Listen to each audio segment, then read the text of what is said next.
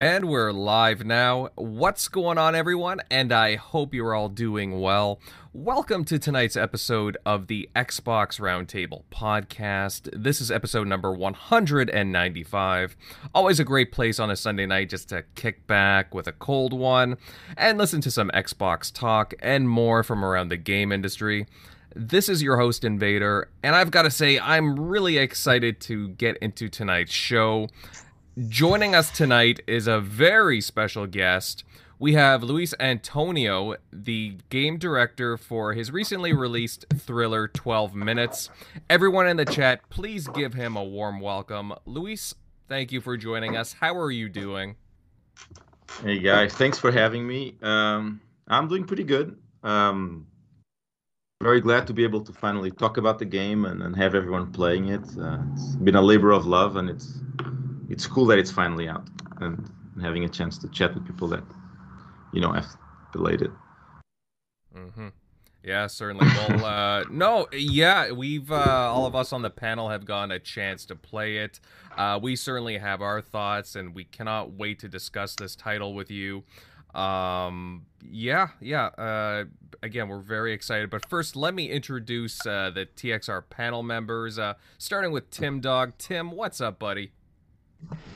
How you doing? Very uh, happy to have this guest, and uh, big fan of the game, and it's going to be a great show.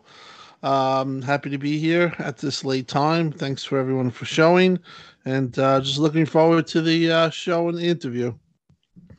Mm-hmm. Well said, brother. Uh, Eric Shockley, buddy, how you doing, man? Uh, are you all moved in over there now? Yeah, we're getting there it's uh, move well, the, my movers come uh, Wednesday, so that's when all the big stuff will be moved over. But uh, so far, just getting the little things over. But uh, yeah, it was nice last night when I was bringing my uh, wife to the house, um, and one of the big intersections because it's kind of out like in the suburbs. Like it's it's pretty quiet. There's not really any police around there because there's not really any crime. but uh, there's a pretty big intersection that's right off the you know interstate, and there's like 50, I'd say 50, mostly Dodge Chargers doing donuts in the middle of the intersection, probably for five or ten minutes, and I'm oh, just like, great, this is because I could just tell like her thinking like, oh god, where do we move now? Move to now? But I was like, don't worry, it's probably not going to happen at this location again. Otherwise, they'd get busted. But I was just like, really? All right.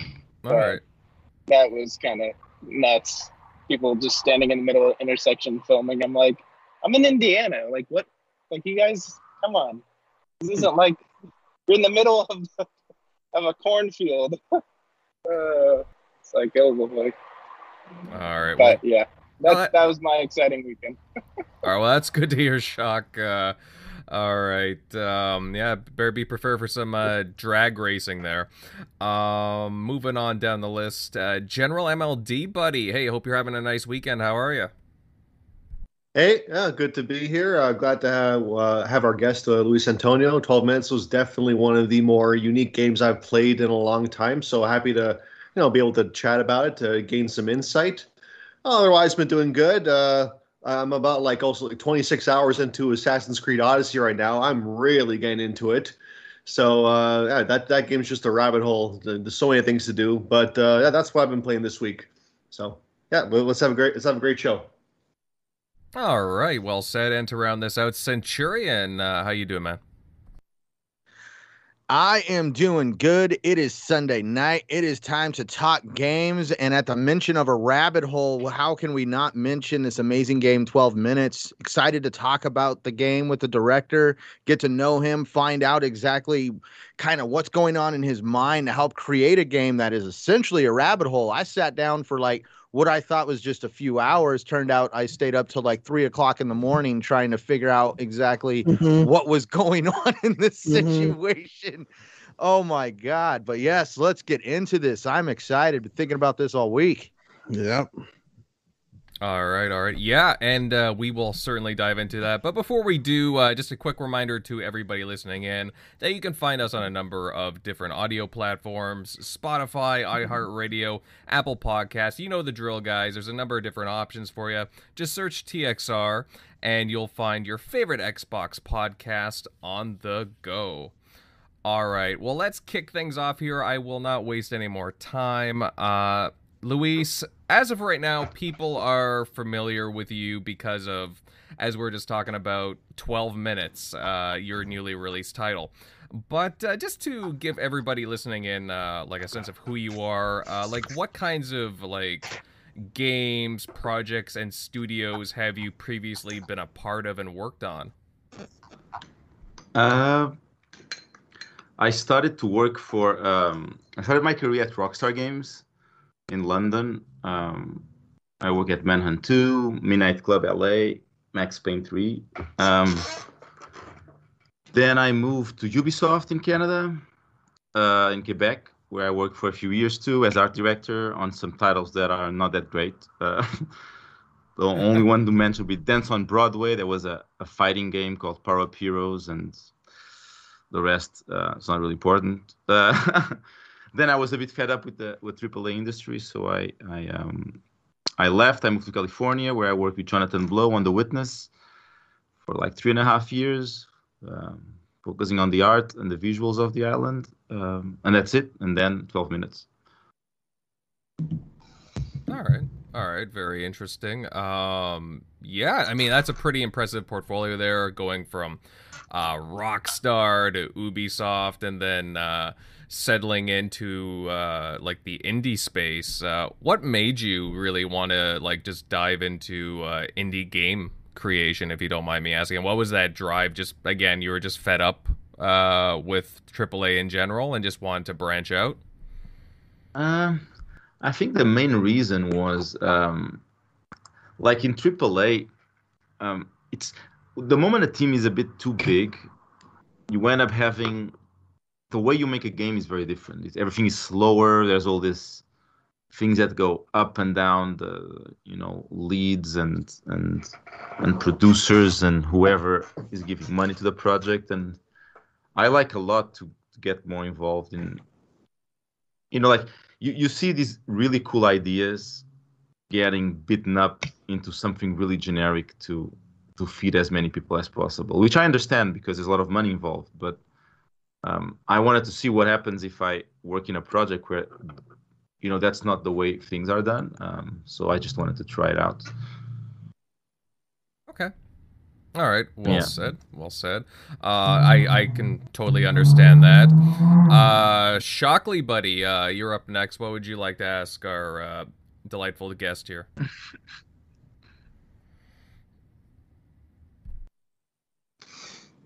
oh, and I think. Sure. I, uh, I apologize. My, my headset went out right there. Gotta love it. Yeah, go ahead, Shock. Sorry, my, uh, my my yeah, sorry, my mic lost connection there for a second.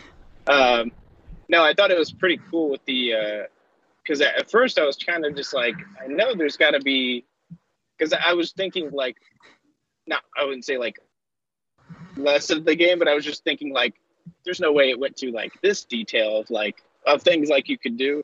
And I think one part when I just discovered something I could harm like the uh, uh, well Willem Dafoe's character in a certain way uh, with one of the uh, weapons, I was like, really?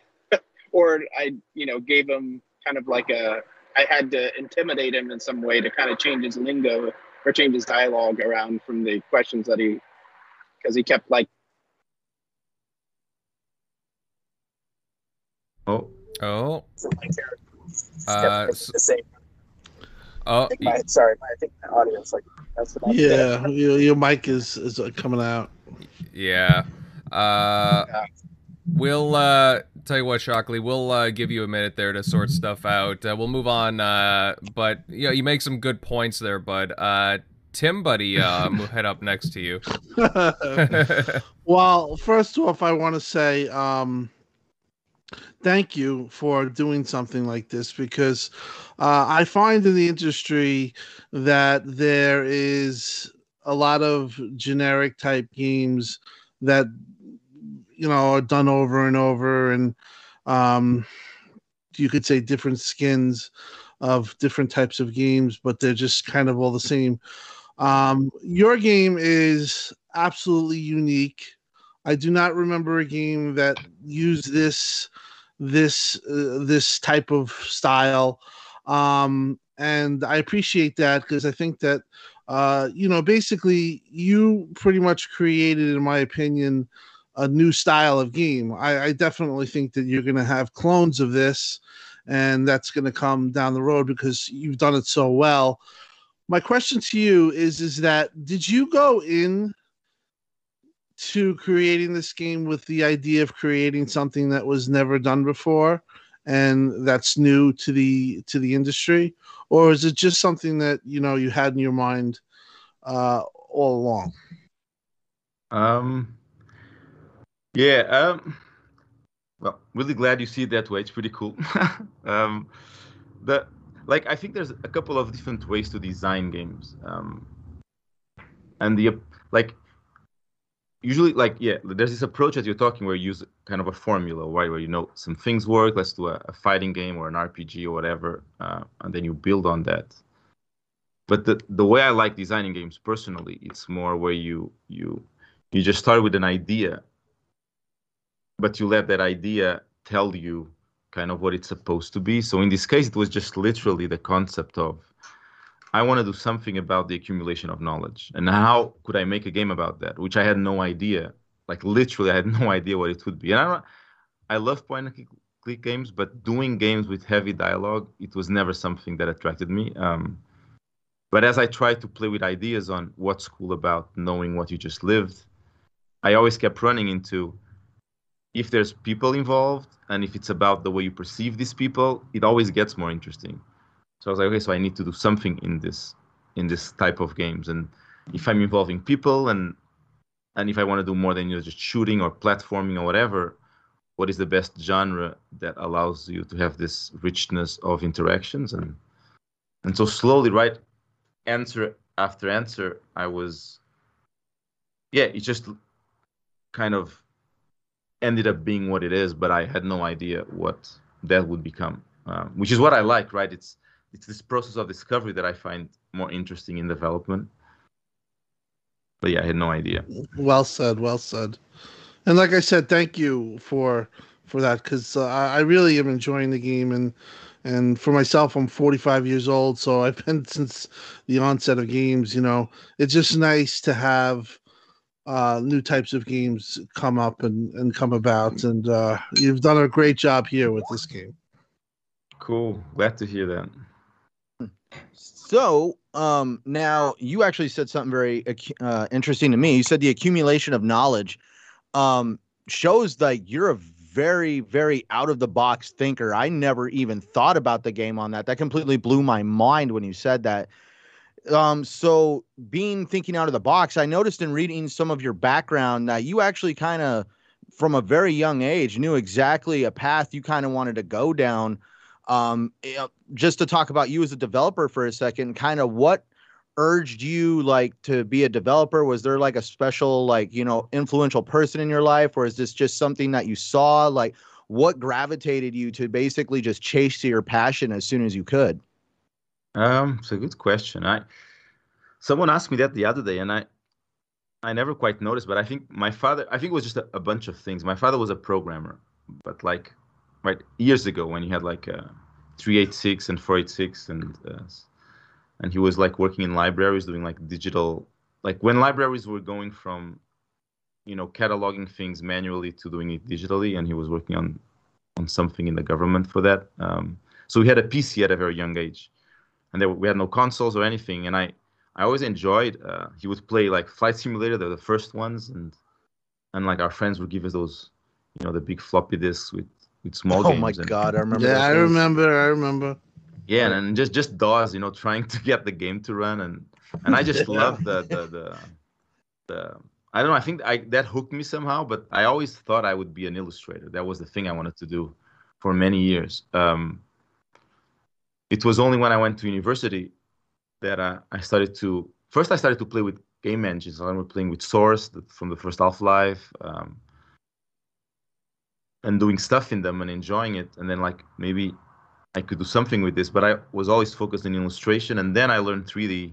Um, like a friend of mine gave me a book like Learn 3D Max, and I read that book and I start learning it. And then I was like, whoa, this is cooler than just doing illustrations. And then I can actually put these things in game engine as people are walking in them and yeah I, so it was always between working in the movie industry or working in video games um, and i don't know why. I mean i, I think i like the um, it's cool. It's cool to do that kind of stuff. And it always attracted me. I don't know why. I like to be in your imagination doing stuff. Oh man, well, I think you're in a great industry. We're we're seeing right now gaming blur the lines between the entertainment industry. It almost seems that gaming is almost uh, it, its own version of the entertainment industry.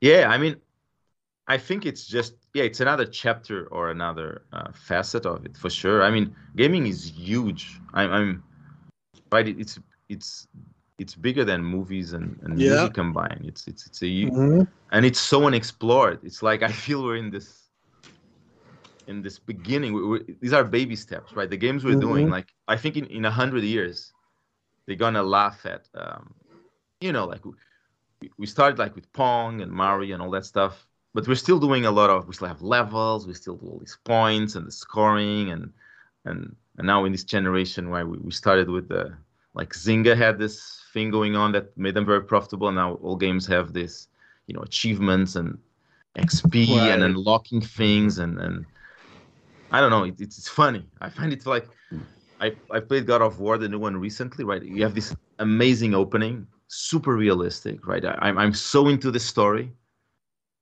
and then suddenly you have these orbs that fall for you to catch, and suddenly you're upgrading your axe, and you have these right. There's this. I find there's a, a disconnect between what you do and what the game is trying to tell you. Um, You're doing it for the wrong reasons. it's, it's just yeah. it's not that. I mean, I, I it's all valid. I'm not criticizing. The, the, the game is a huge technical achievement, and I think it has its own place. It's for me, it just stood out. Maybe because I'm old too. Because if I was a kid, I would be tripping on these games, right? Like growing on on much simpler games that I already enjoyed. Like these titles nowadays are, are in like GTA, Red Dead Redemption is like it's crazy amazing. Um, but I still do find that there's we carry a lot of luggage from the beginning like it reminds me of like if you look at the history of cinema where you know the first movies they were filmed like theater plays. You would never think about cutting the camera and frame someone's head. Like what the hell? No you have to keep one angle right? And someone decided to do that. And then right and suddenly we had this vocabulary of how you move the camera um, and i think games are slowly starting to do this where we're like I think because more people can do games, we have more people um, just trying stuff. Like Gorogoa, I don't know if you guys play like the Annapurna catalog has a lot of stuff like this. Florence, Gorogoa, A Journey did a bit of this. All the Walking Simulator, Stanley Parable, um, Mhm. Papers, Please, just interacting in a very different way. Yeah. Yeah, that's kind of what I was touching on. My question is, I do find the sa- like the, the, the it's like they a lot of a lot of games use the tried and you know true um, you know what's been done before, and they just do it a different way. Whereas like that's why I felt um, your games was unique. Is like I you know first of all being that you know it's a it's a loop is really cool and you know you you like you said you accumulate knowledge and stuff like that.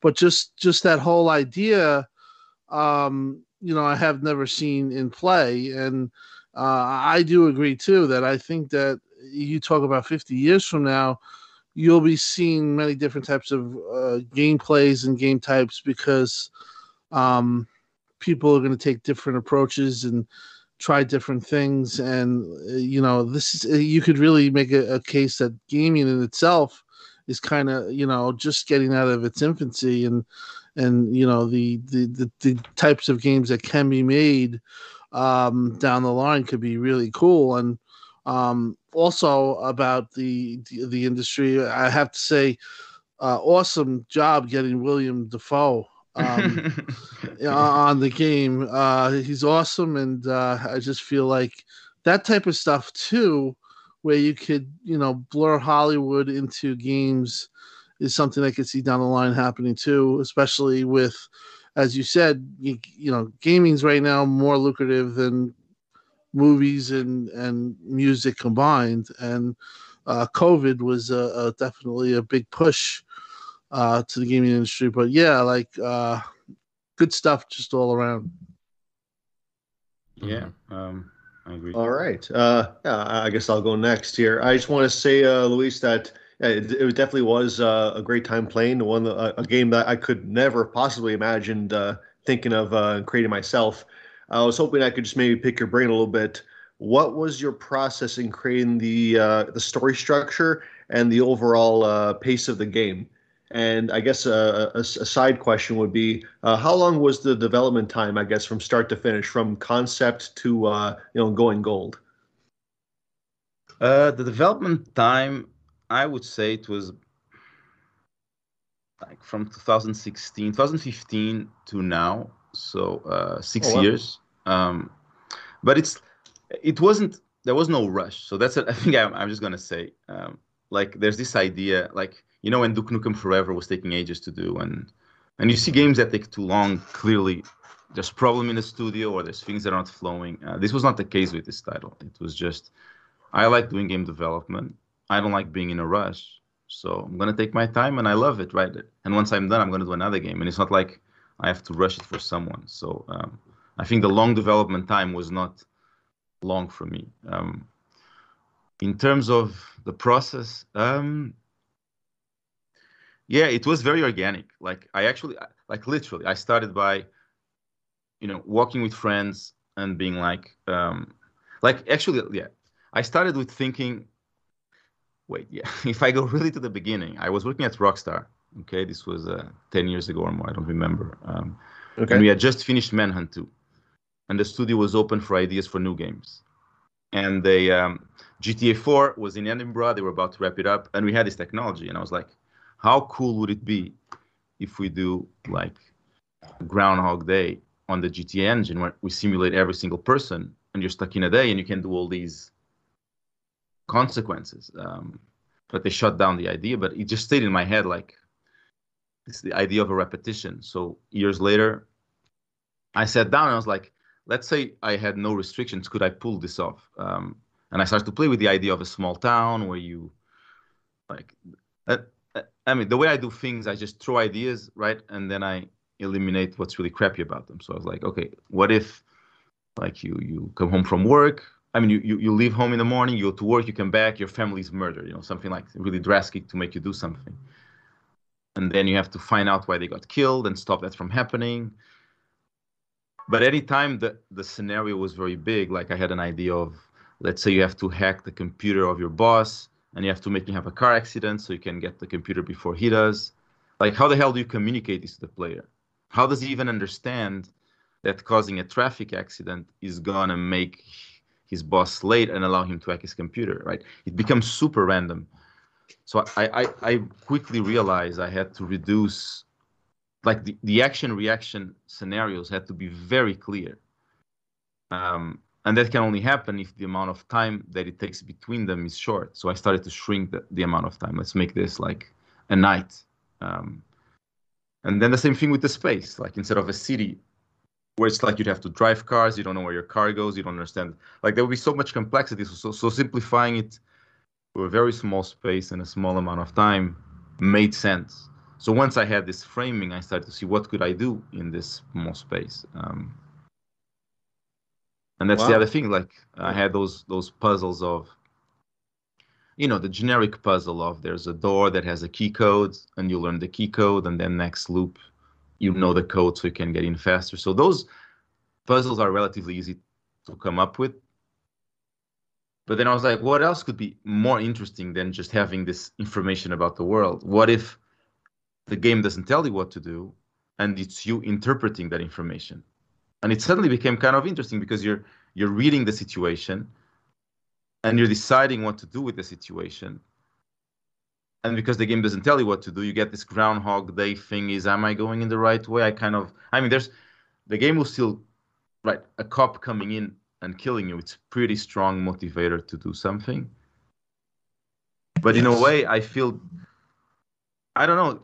You just started to feel that there was something interesting to explore there. Um, so that was the first step. Was just you're home with someone you care about. Your wife makes it could be. I thought it could be your kid. Could be, you know, could be a. I don't know. Like it just made sense to be a couple because they would be, you know, together in this. And then I thought maybe it could be a burglar. What if this burglar has some connection with the couple? What could that connection be? And then at the same time, just figuring out also how you would interact with the game. Um, like a, a thing, you know, like when you play a first person shooter, you don't think about dropping the gun and, um, you know, and, and, tro- and, and use a payphone or, or Right. throwing a rock. You, you know, in this game, this thing is glued to my hands and all I do is shoot. Um, same with the platformer. You just, you, you intuitively know the rules of this world of verbs and you don't think about stepping out of them. And I knew if I wanted to do a story like this, I had to have a very clear set of of verbs, right? Like why can't you drag the couch to block the door, you know? Or hit the cop with the chair? Why can't you open the window and jump out, right? Or, or turn the oven on, burn something, right? Your your mind would start racing with all these ideas. So I, I wanted to find a way to and then even the old point and click games. I don't know if you guys played, you know, um, Day of the Tentacle, the, all the LucasArts stuff hmm or they had this thing where you always end up having these really weird but I look I've read a lot of reviews. I know a lot of people think 12 minutes has a lot of these and I think some of them are kind of tricky. But what I tried to work towards was making like if you have a plan in mind like a lot of people are like I'm stuck trying to prove I'm living the same day. I'm like but why are you proving you're living the same day? Or or like you know I'm I'm putting the watch like if you make a plan I think the game kind of flows. Like my plan is to knock out the cop, or my plan is to find where the watch is. Then you can kind of piece together things to arrive there. But if you're just trying stuff, hoping it will unlock things to take you somewhere, it's not really designed that way. Um, so Right. it was figuring out all these things to make this kind of flow in a way, and and then, right, I realized also, right, I need to give you enough breadcrumbs to do another loop, but I cannot overwhelm you with information. So finding the layers for this in terms of like you know the closet is there is a bit darker than the rest. You don't go there immediately. Maybe the wife gives you a clue to look into it. Then you you find the phone which kind of preps you for later on to see the cop's phone and then you know how to use the phone or you have a couple of vents in the apartment so you know how to use the vents before you find the other one or you you at least you feel you're discovering the vents are darker there's a light. So so trying to find all these connections to ground you somehow and in a way create a narrative in your head as you're processing everything that's happening. Um, yeah, so it was very organic. There wasn't really a plan in mind. I don't remember the question anymore, but Oh no, no, no. was well said. Oh, that was really that was very insightful. Thank you. I mean, uh, it's really refreshing to see that that you know you you took your time, six years development, but you really were able to like hone your vision, uh, be realistic with the scope, and really just maximize uh, the potential with with, uh, with your final vision. So, uh, thank you very much for that answer. No problem. I actually just remembered something like because you asked about the story. Um, the story came only after the design was figured out. Like once I knew how you interact with the world, you know, pick up things and drag them. Once I knew the environment I was in and the characters and what was cool about puzzles, you know, like the I'm with my wife and then I learned that she's been lying to me. How do I interpret that or or or the ambiguity of some actions? Then I started to think what what story could fit elements that I'm working in. And yeah, and that's only when the characters started to kind of take shape into who they were and their and their narrative. Right. So uh, you're saying the, the story, it's easier to fill in uh, the gaps with the story so long as the core gameplay mechanics are, are, are there. I mean, it's not that it's easy. I once again, this is very personal, but I think like what I wanted to do is explore literally. The concept is explore the accumulation of knowledge. That was it. That's what I wanted to explore. And I Mhm. ended up realizing that it, a narrative, right, with where you have knowledge of the characters, makes sense. Uh, so a story had to be created. Like it couldn't end up being like a very abstract puzzle game where you you know, there was. I remember when I showed the game at PAX East in 2015. There was induction or what was the name. There was there was a, a time travel game which was just like you know blocks. You travel a block you go back in time. Now you have a sec it could have been a game completely abstract. Super Time Force. no no that's an awesome game. Oh, Uh, in- No, I, I loved how you, like you said, your accumulation of knowledge. Like she would say something to you that you would take with you to a loop to go talk to him, that you would take back to a loop to talk to her again, to talk back to a loop. yeah Basically, you're Right, trying to hold a conversation with two different people, but you can't do it at the same time. Yeah, and, and not even that, but also the because you when you start, you see the wife a certain way. Then you start to judge her. You know, like that's the other thing. Like mm-hmm. you're like, oh, this, she's a liar. She's she's not helping me even. She's right. She's she's ratting me out or whatever. Then you see this mm-hmm. This villain cop. Then you're like, wait, actually, this guy is not as bad as it seems. I kind of kind of I I get why he's trying to do this. Oh, but that so it's not only what you get, but how you interpret it. Um, and and keep seeing how, how far can I take that? And and if I don't tell you anything about it, right, you're just discovering on your own, and you always feel a bit lost and kind of uncomfortable and a bit lo- like, how is that experience? Um, so it was it was really exploring that aspect of not only the, the the knowledge you get as they tell you, but you interpreting that knowledge and making your own decisions. And like, for example, like a lot of players, for example, like you know, they always go through the dinner to put to drug the wife. You, know, you can literally a glass of water, or or they're like we they- giving away everything. like like they, they they drug the wife. They go through the dinner to drug her. Then they hide in the Uh-huh. closet, and then right, the cop takes like a minute or something to get into the door. yeah like, why can't I speed this up? And I'm like, you could open the door and hide. Like you right. I try to make like speed running concepts in there. that- Ah, okay. because you, you could you right you can drag the wife immediately and you can go straight to the closet open the front door so the cop is going to zap in straight into the apartment you, you shave off a few seconds right that's what i i was hoping it would come off as um hmm Well, that's that's that's the beauty of the game is, is that you you keep going back and trying things differently. At least for me, um, or different scenarios, or uh, you know how this could work, or you know, and and there, and, and I, you know anybody that's playing the game, I I definitely would say don't go to YouTube and look up how to do fix it. Do it on your own because I've I actually I I done a lot, and um, I would just have to say that you know uh, just try to do as much as it, might you know uh, be frustrating just just keep on at it and uh, do not use the guides or anything. And and i think that your sense of enjoyment or accomplishment will be a lot better than if you just go to youtube and just you know get the answer. Yeah. I, I would even add to that like which is it makes me feel old as hell when i say this because i realize i come from that generation where um right i would get a game like i wouldn't buy games. Like you're a kid your friend gives you floppy disks you have the games that your friends have. And if you're stuck in a game like monkey island if you're stuck in monkey island you you're stuck. I might be stuck for three months. I talk with my friends at school. They might know something to do. There might be a magazine at a store that has a page that talks about a puzzle and it helps you. But that's it. There's this Mhm.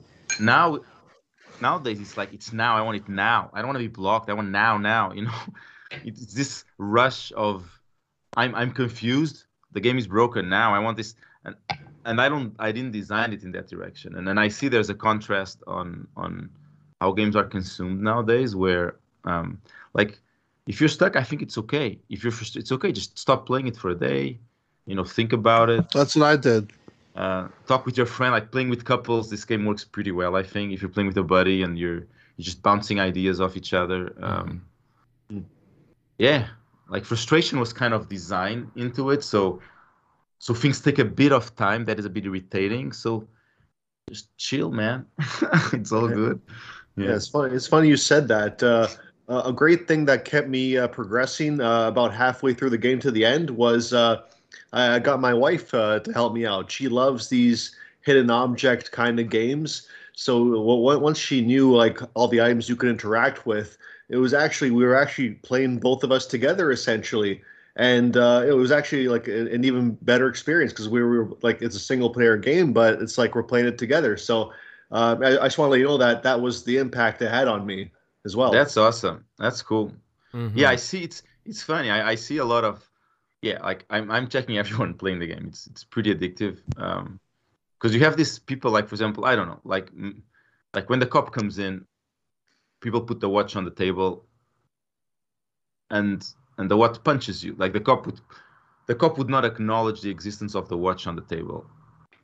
Which I know he doesn't. But in my mind, like I try to frame it as um you know, if I was gonna rob these people to get something there in their house, and these people are in the apartment, I would not stop to pick up the watch before I talk to them or before I, I, I you know, I tie them up or something. Um, like I, I was hoping to create something more in a more grounded way, but it's a very thin line because it, it can be very easily misinterpreted and things just I don't know. Yeah, I don't know where I was going with this, but it's a it's a fine line that I I've learned a lot. The next game, hopefully, it's smoother. hmm You know, eh, eh, just to piggyback off of uh, what Apple D was saying, um, again with the uh, the progression and uh, the time loop, as you, you were discussing there, uh, I'm just kind of curious. Uh, what made you fall on like the 12 minute time loop? Uh, was there any consideration for like different time loops, uh, like eight minutes, 15 minutes? How did you uh, end up? se- Why you know 35 minutes? I don't know. How did you end up settling on 12? Um, so I started right. I, I made it up to a night. That was kind of what I really thought the game would be like, maybe three four hours. Um, but then a loop of three four hours is is way too long. If you make a mistake after three hours, you don't want to redo everything. So I crunched it down to yeah, like 15 minutes. And I was like, let's make like GTA style 15 minutes where time is fakely going fast. Um, I was like, no, this has to be real time because I, I even had a puzzle early on where you would like you learn a language and you had books in the apartment to learn a language. And if you read a book each loop, which meant like each night was like three, four hours, if you it for 10 loops, you would learn a new language and you could prove to the wife you're living the same day. But it just it doesn't feel as grounded as you know learning something and applying it in real time. Uh, so I, I knew it had to be real time.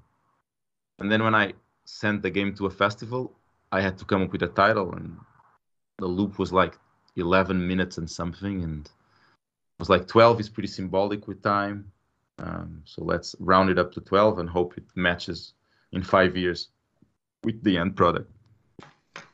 hmm Yeah, because there were so many moments in the game where I was just in the middle of a, a conversation that I that I really wanted to pick up on. That I was like, oh yeah, I got some new information. I want to check it out, and then it just cuts, and then I automatically feel like that the uh, the character there. Uh, is just like, oh damn, you know, just restarting. So just trying to rush through everything again and again it's kind of like a speed run and then trying to remember what you did before to get to that moment and then uh, you might do something new and then you figure out a new way of doing things. It's um again it's very um I, like it can be frustrating at times but it's also I, I i really like critical thinking games and problem solving and you know just being a detective. So i don't mind going through it. It's just those moments of like frustration at times.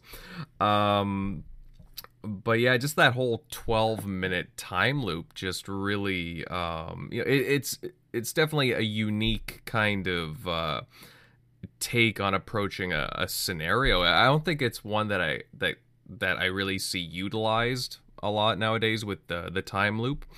Um like what what's your reaction been to um like a lot of people commenting on like uh, the loop and uh, just general like uh like the critical uh, reception of it Um, I'm happy. I mean, uh, I'm happy that uh, the concept is is something that hooks people, and and I mean, it's kind of yeah. I'm I'm happy to see people. There are people that like it, and people that hate it. I don't think there's much of a middle ground. But there's people that start hating it and loving it, or love it and then they start hating it. Um, yeah, I mean, what's my reaction? I mean, I'm I'm happy to see that it's being played and is being discussed. Right? That's that's the best that you can wish that people are experiencing this and they're having reactions to it and they're and even if they're frustrated. Like there's something about it that's making them want to talk about it. Um, yeah, I'm I'm learning a lot about the game too. Actually, like uh, I already fixed some stuff, some puzzles that are like the Polaroid. Yeah, we're doing a bit non-spoiler stuff, but there, there's some things that were a bit not as smooth as they could be that they got fixed, and there's just it made me realize. I think the biggest thing is that the way games are seen nowadays is not quite as I thought they were. Um, this this generation of gamers, like a lot of people were, were surprised it was point and click, and I was like, yeah, you're right. Like point and click games, they kind of died out a bit. It's it's an old thing, um,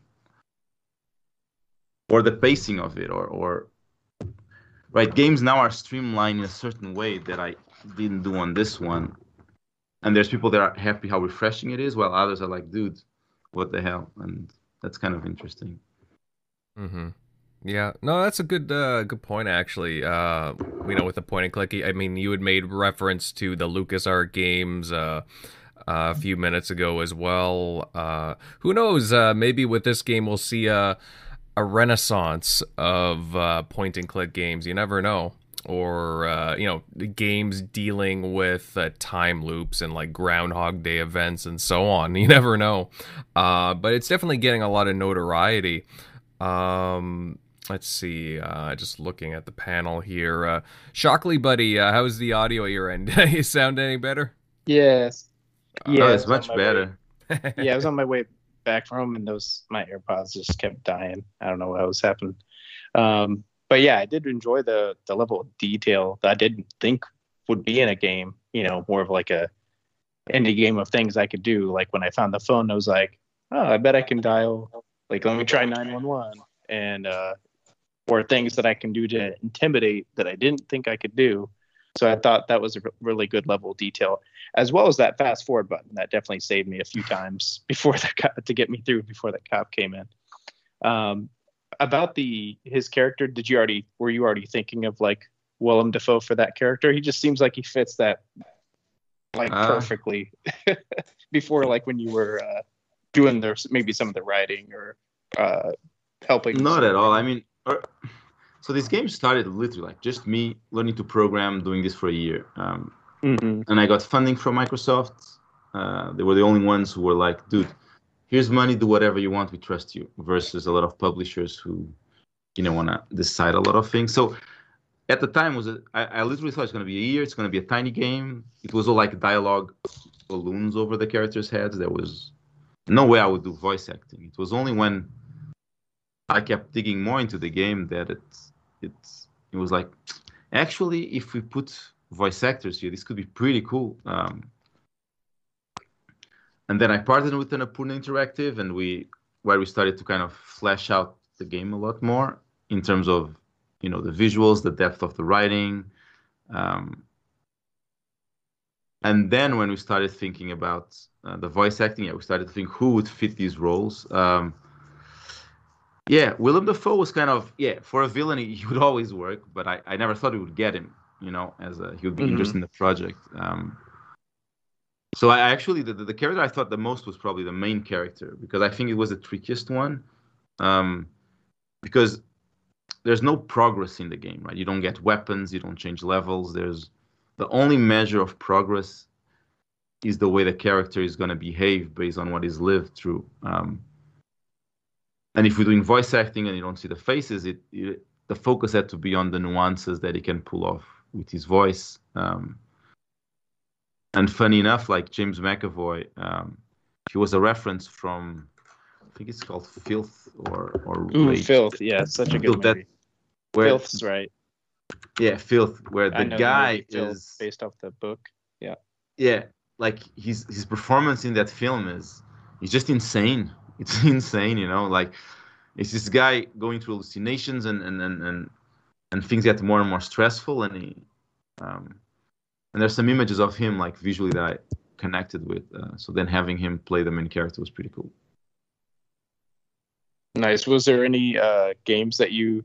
Because the first thing that I was thinking of when I was playing it was kind of like when I was playing like Gone Home. It kind of gave me some of those vibes, just with some of the things that you could do and like kind of like the mystery that you kept like unraveling. Um, Or any Yeah. other? Was there any big ex- inspirations? I'm not sure if anyone touched on it when my audio was going out, but uh, No, like, no. Uh, Yeah, th- there were tons of inspiration. Yeah, the game was more inspiration than films to start with, for sure. Like, so, so going back to when I was a kid, like there were games that just really blew my mind. Like the, the Jordan Mechner, the first Prince of Persia. You know, they had this kind of mocap look, and you're like, you don't know how many levels you're going up the castle to save the princess, and if you die, it's it's really raw, right? You, you really feel this guy is is, is fragile. Um, Another World from Eric Chahi, an old game Oh, yeah. that like it just feels like a movie. Um, and then there was stuff like stuff that really influenced me. Um, Daniel Benmergui, he's doing storyteller now, but he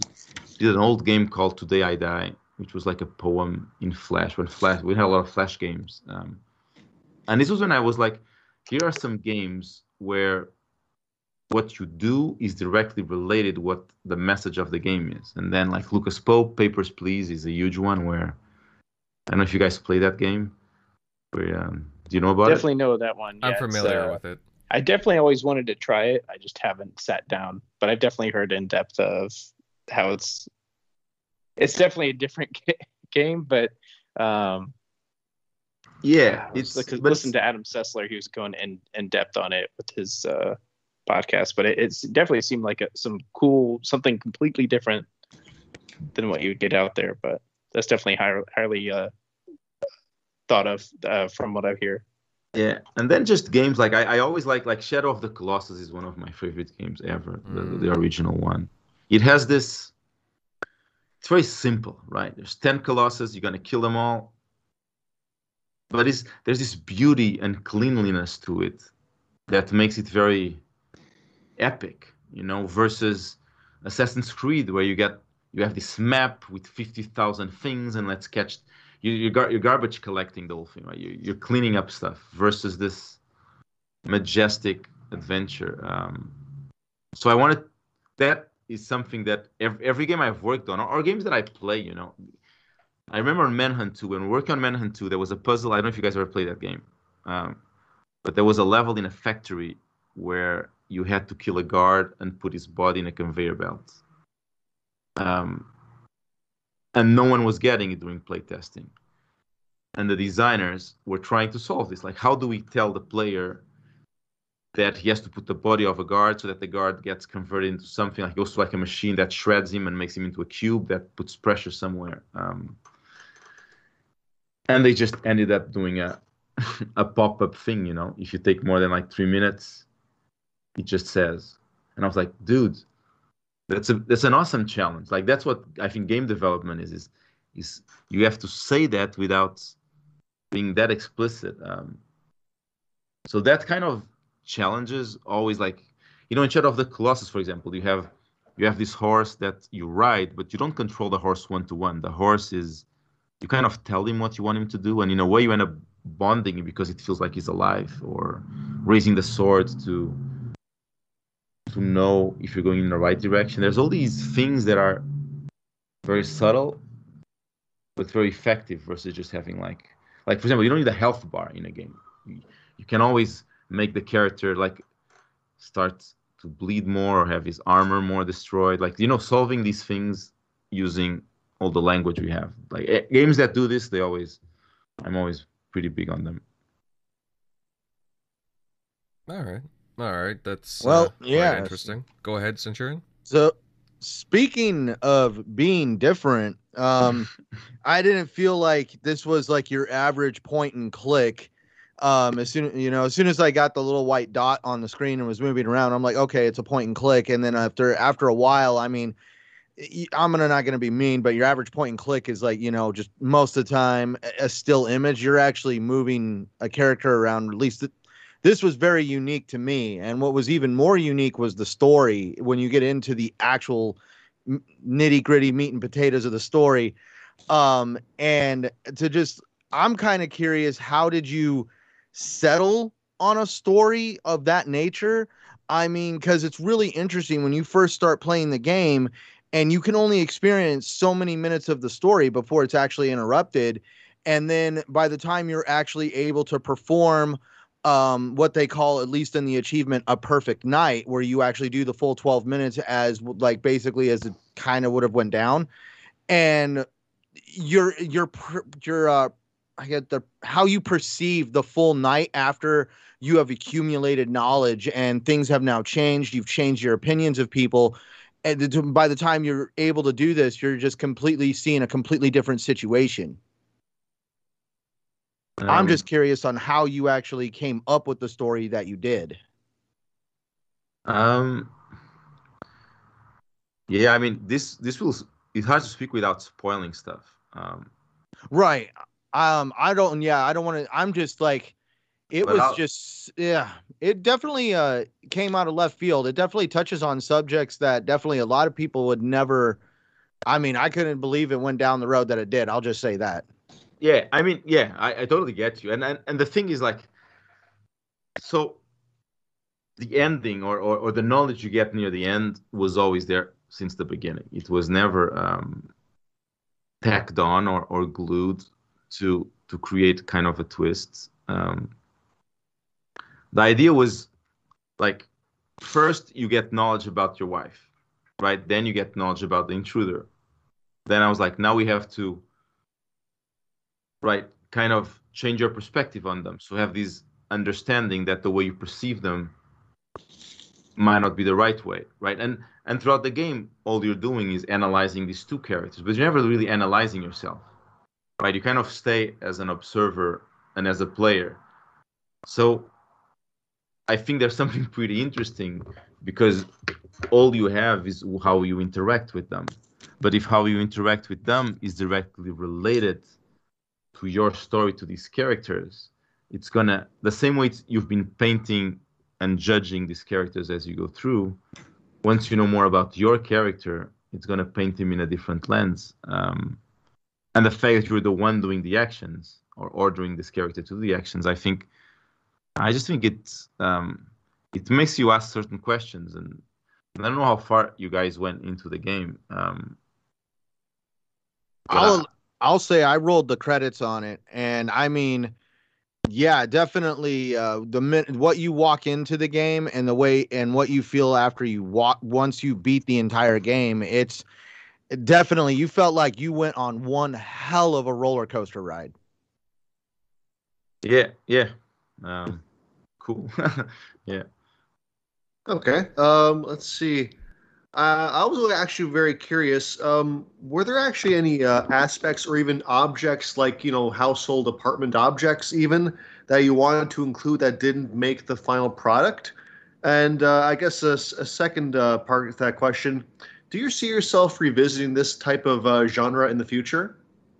Um, so to the first question, so the the, the game was designed by uh, removing things mostly. Um, mm-hmm. So early on, you could you could drag bodies. You could you could combine anything. You could combine um, like anything that the mouse goes over could be combined. So you could right. You could not only drag, let's say, the knife to the couch and start putting holes in the couch, but you could also drag drag the couch to another object. You but what I quickly realized is the more options I give you, the harder it is for the player to understand the results of those actions and it just leads to frustration or um, i like i even wrote a, a, dialogue system of you know you start talking with someone and as they're answering you can move away from them and they would stop mm-hmm. talking and like hey where are you going? And then you can yeah they would resume the conversation.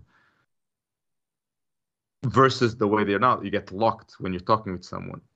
Right. Just because every option you give to a player like when you could you could put things on the floor. So players would spend hours trying. Oh, I'm going to put the watch at this angle. I'm going to put the mug with what is going to trip on. The the meal used to be a lasagna that was in the oven, and people like, oh, oven. I'm going to do stuff with the oven. Okay, take the oven. It was a soup, um, but the soup was warm. I'm going to throw the soup in the cop's face. So it was just removing as much as I could, so it would.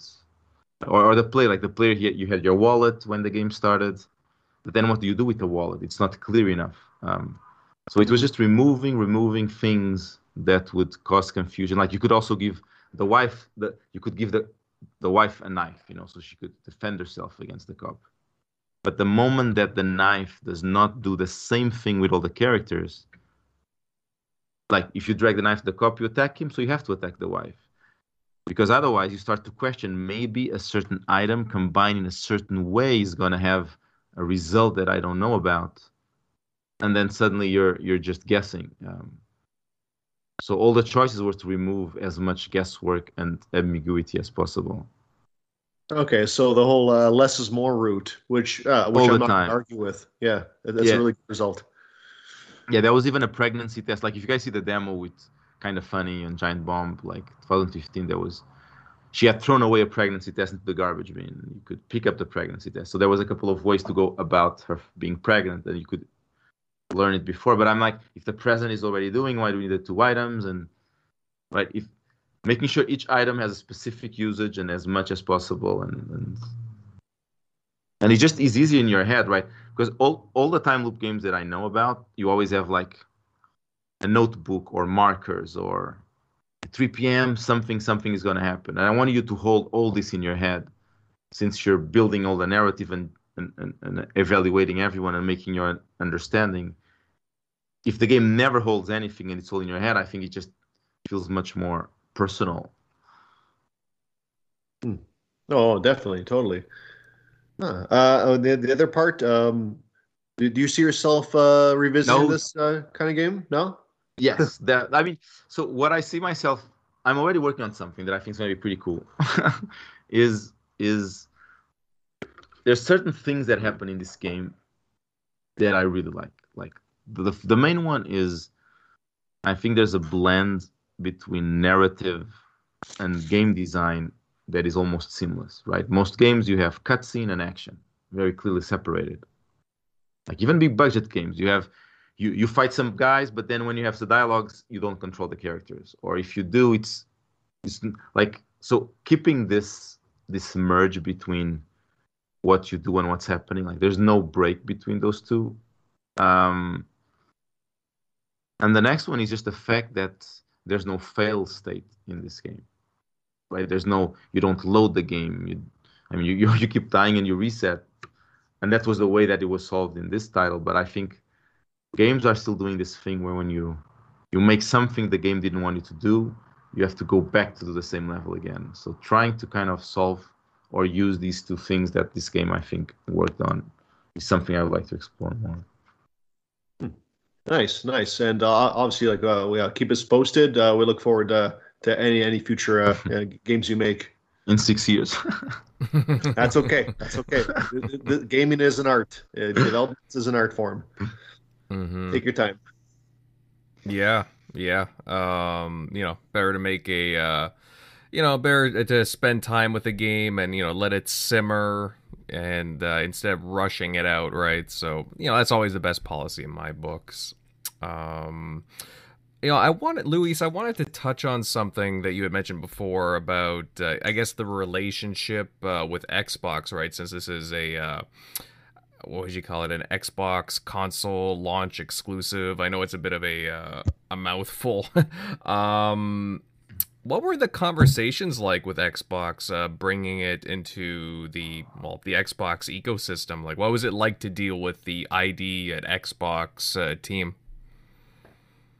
It was pretty smooth. The um like i i um i sh- so the, the the way i i approached the so usually most developers they they write a design document and they make like a a short vertical slice of a video when they try to present the project. But i made the game and i would just show them the game. I would like i would literally say look there's no document just play the game. And they would play for an hour or two and they would say yeah. Um, so that's how I, I pitched the game to to publishers. With microsoft yeah i just show them they played they were like okay how much money do you need? Let's talk about that and and that was it. Then then they they just, there's nothing. It's- once your game is done it's on the store and that's it. Wow. it was pretty clean. There wasn't um that's why i liked it. It wasn't it wasn't like all these but oh do this and and there was nothing. It was just we trust you just go do it. Oh wow. Oh, that's uh, pretty cool there because occasionally you know you hear about some stuff you know that happens with a certain you know developments of games and you know some things are unfortunate but that's fantastic that everything was so Oh yeah, yeah, yeah. I mean, so like I said, like that's why I left AAA. Like you, being like for example, being art director at Ubisoft, you, you really see how the sausage is made, you know, and and then going indie, you see the other side of it, and going the, the more developers, the more you're in the industry, the more you see all the facets, and and, and there are things I just didn't wanna. Because if, if I couldn't do it this way, I just wouldn't do it. I would keep working as an artist for more games. Like there wouldn't be no 12 minutes. So I wanted to make sure that whoever I'm gonna be working with, um, was not, it's not gonna be stressing me out during the development. Um, hmm No, and that that makes a lot of sense. And uh, having that kind of a backing from a a big publisher like uh, Xbox, Microsoft in general, um, you know, I guess it's uh, you know a good feeling to have that kind of um, support right in this development process. Because, like you said, it took what four or five years um, to get this out, right? So. Yeah, yeah, it's huge to have like yeah, I wouldn't so the when I the way I did this, I I was working on the witness and I started to learn to program on the on the evenings. Um then to build a prototype slowly and then I would show it to friends and they were like this looks pretty cool.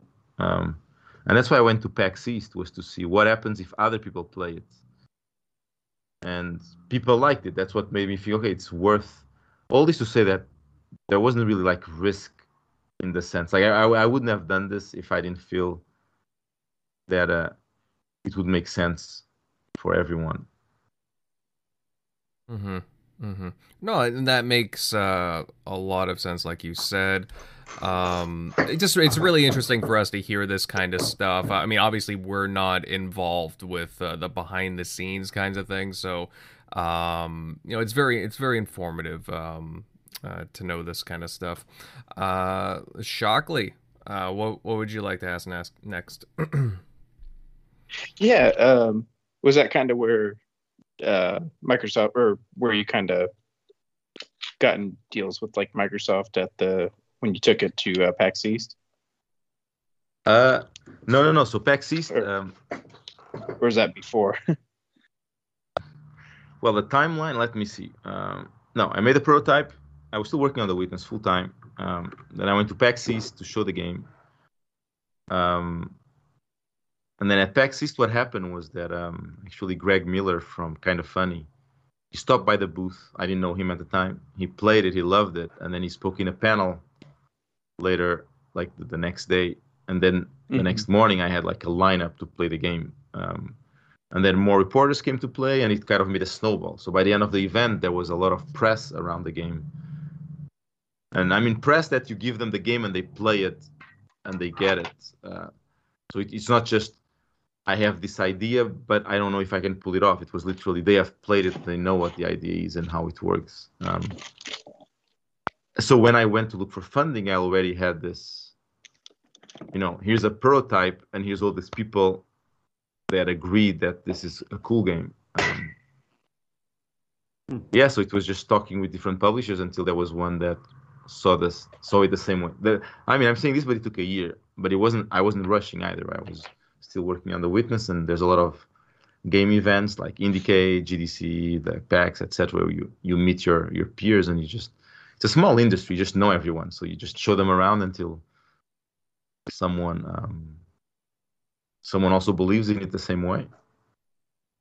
and uh, as uh, like Game Pass, are you seeing that kind of as like a benefit from like different ways that, that you've you know released games in the past?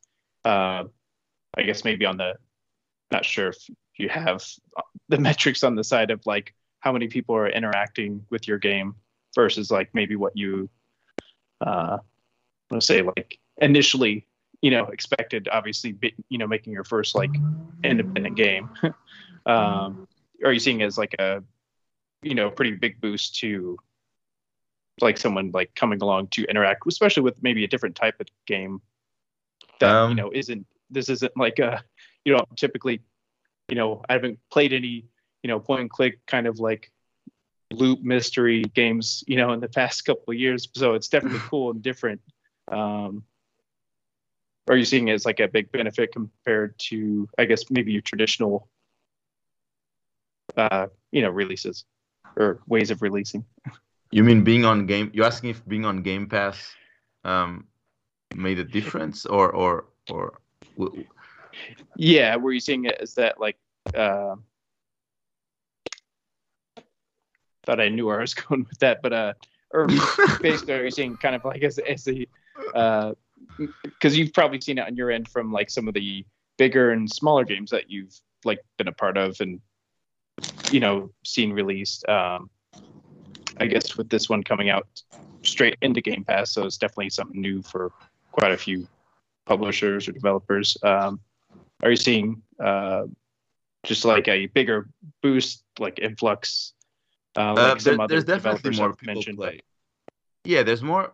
I think it I think I think stuff like Game Pass will be inevitable, right? We have Netflix, we have Spotify. There's gonna be. It's just as a consumer, it's easier to just have a library you have access to, um, which I think we should have to find a way for that to be great for developers too. It's still being uh, figured out.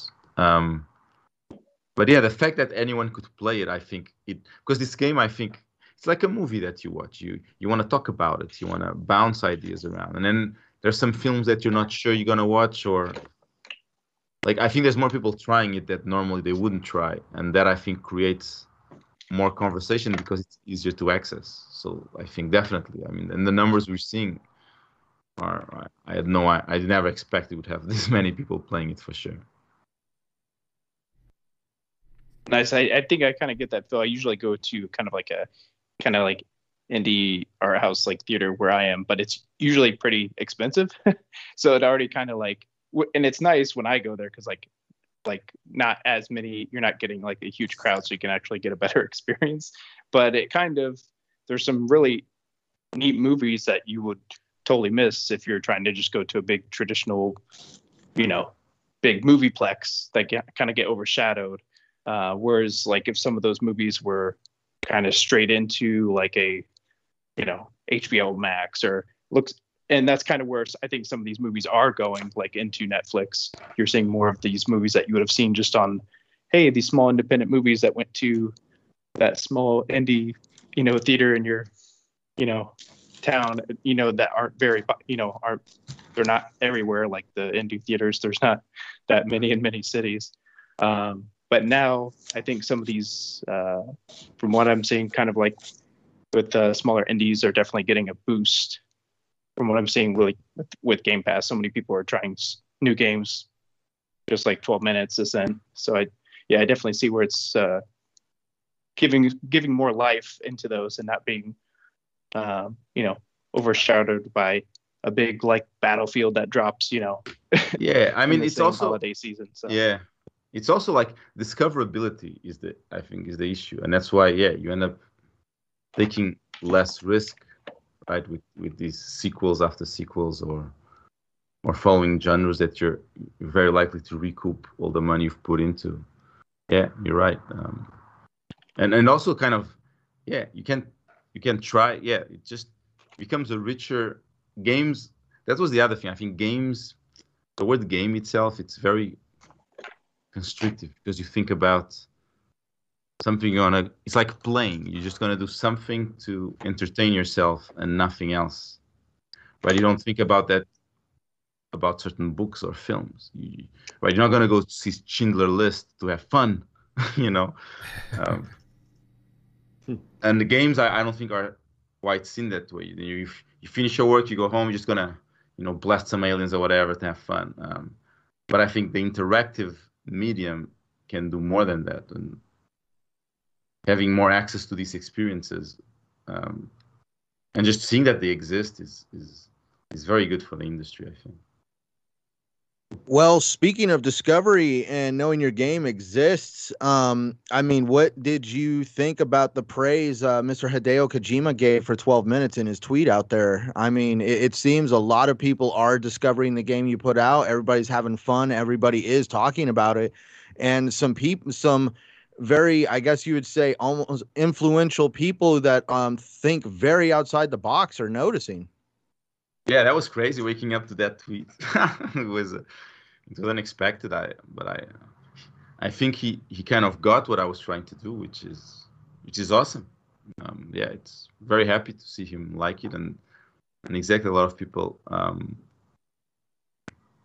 you know respect him and, and, and listen to to the things he says. So it's great to have him help you know get more people to try it out. Well, I actually, Yeah, uh, you, you know you did something okay. right when Kojima, you know, mentions you and praises your uh, your art. So. Mhm. Yeah, sorry. Go ahead, MLD.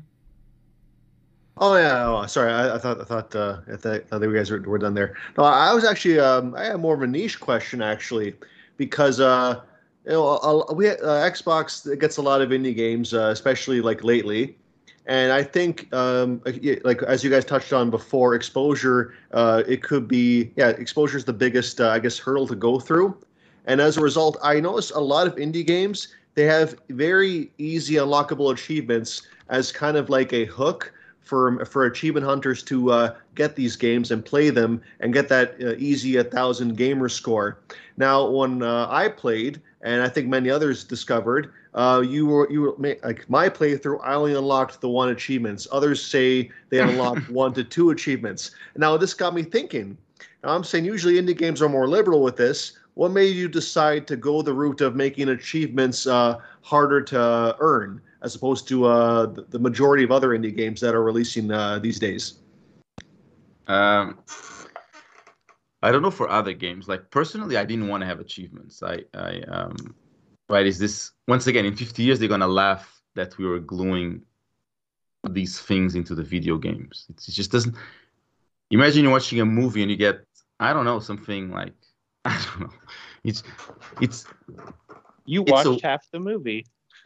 Yeah i don't know. It's just it's it's this it's i mean there's no criticizing here on, on my part. I'm just i'm just acknowledging and finding it fun it's like we're right we internet we're part of these people who i i, I was born without internet right? I, I saw it grow. I saw it become this way to connect everyone. Then we got like the, the thing with the touch screens and iphones. And then suddenly it went into this the things we have now where there's there's there's notifications your phone is always trying to attract you you, you like remember there was this woman who she took a photo she got on a plane to australia and when she got there the photo was viral and she had lost her job right? We we're doing these things now with the way information spreads and and and games right have grown into this model right?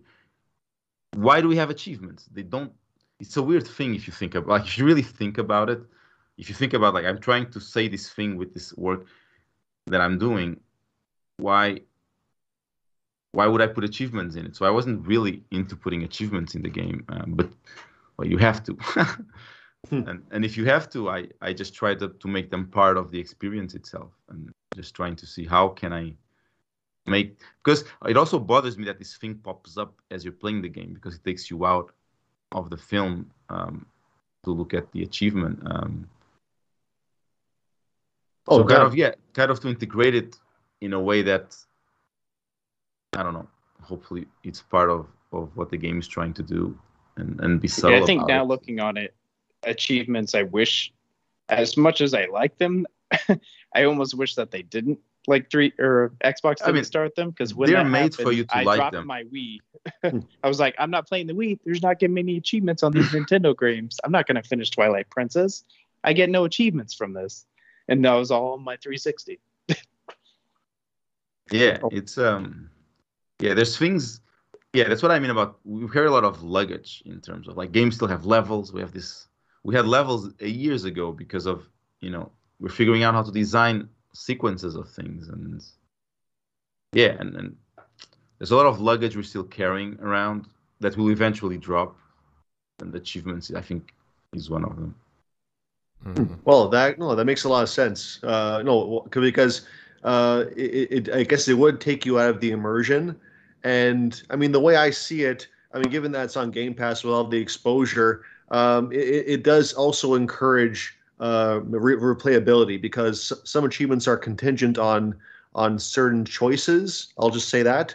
So, uh, I mean, there is the benefit that it will encourage uh, more playthroughs. But no, I, I totally get the idea that yeah, going against the trend, it's all about the immersion and not really placing importance on the achievements rather than just the the experience. So, oh, th- th- th- thank you for that insight. My pleasure. Mm-hmm. Yeah.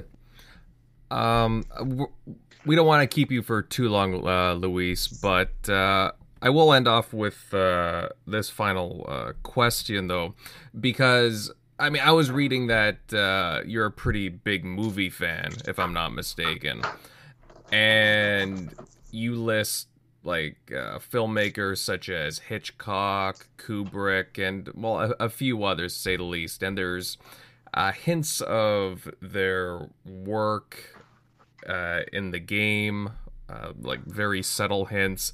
Um, like, how did uh, they? How did these different influences? Um, how do I say it? How did these different influences um, like help inspire uh, the game?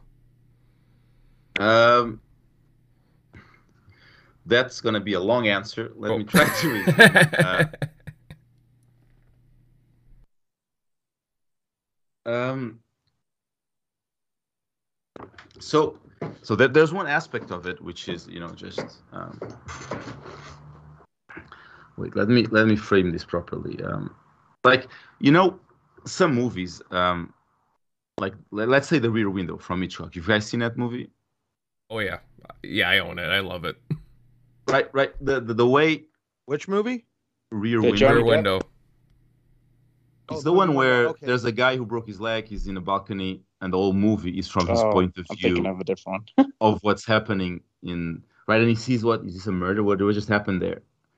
But the fact that you're stuck in the balcony with the protagonist, it paints the experience uh, like you're you're assuming things because you, you only have his point of view. You never leave the balcony. Or um, in Memento, like there's another example I give where right by by putting things out of order, you experience the character memory issues. Um, and and I think that's really clever, like because eh, as a movie director, you you have these things to play with. You have the camera, right, where you're pointing your camera at. You have the the lighting you're gonna use. You have the set dressing. You have the you have the, the right. You have the sound design. You have the music.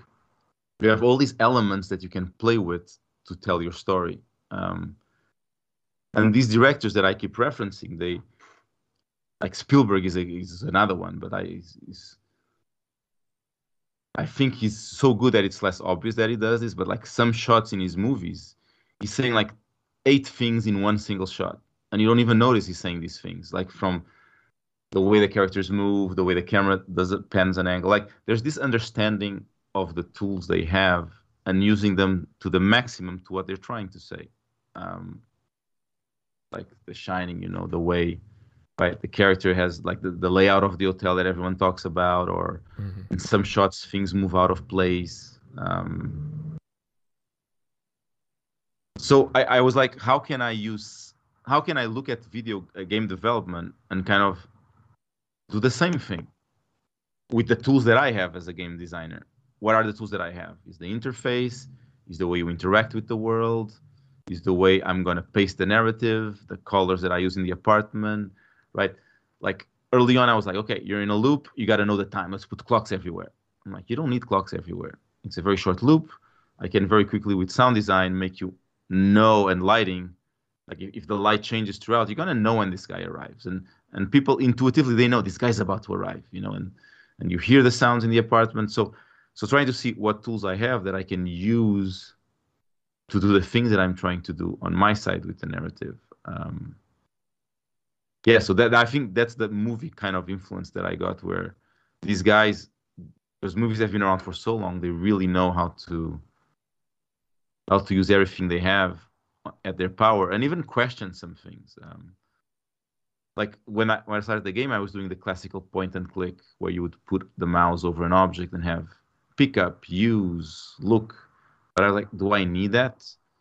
Uh, actually, I don't. So let's take that out. Um, yeah. Mm-hmm.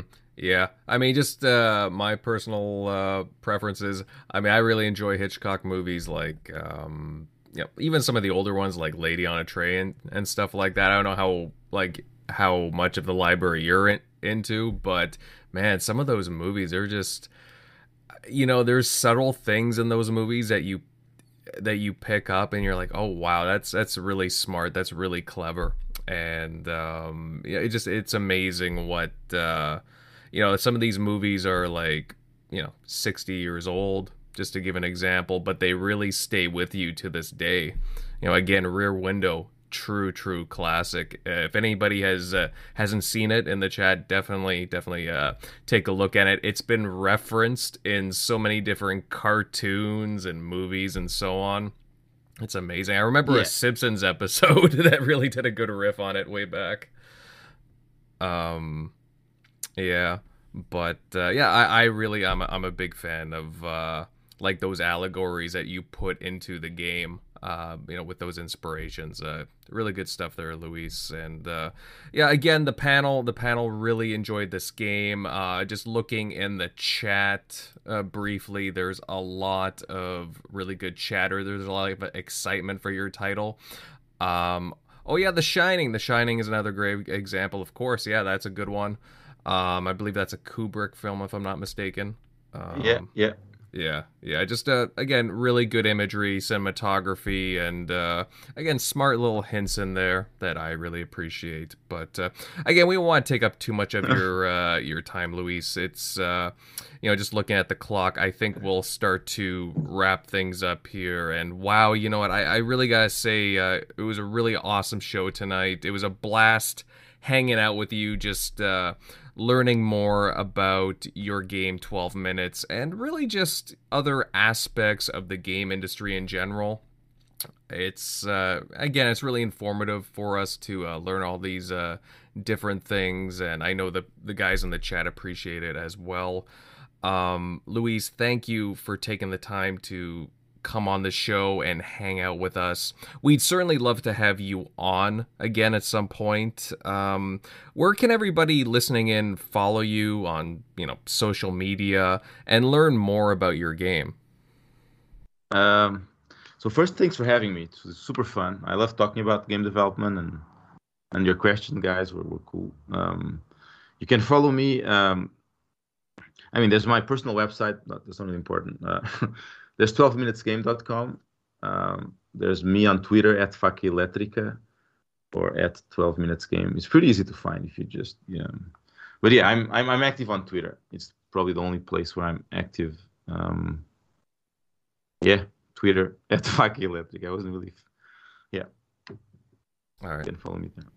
And thanks again, guys. It was super fun.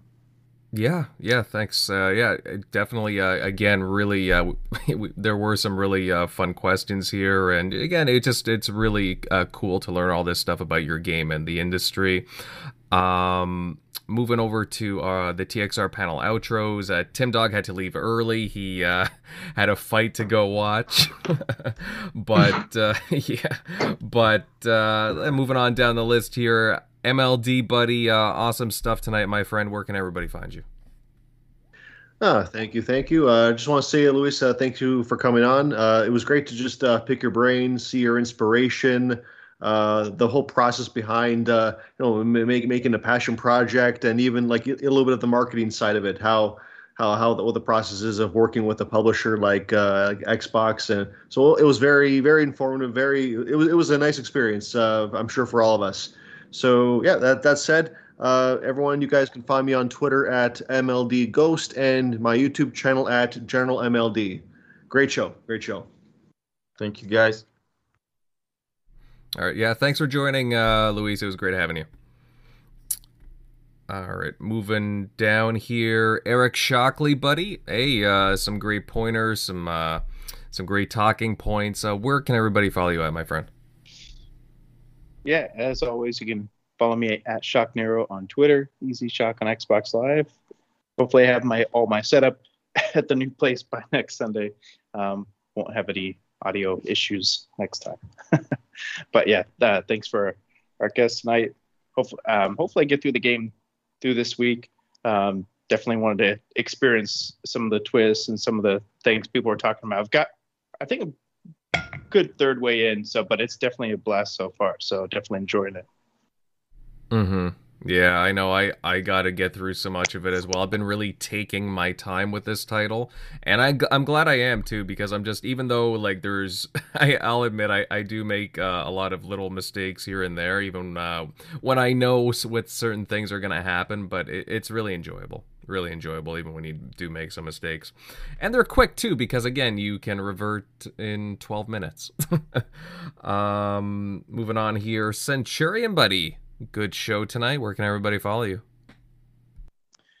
Oh man, totally great show, man. Enjoyed the conversation. Thank you for uh, all those who tuned in. I know the hour is late. For those who are interested in finding me and my content, you can find me at Centurion1307 on YouTube, Xbox Live, and Twitter. You can also find me every Sunday night right here on the TXR podcast.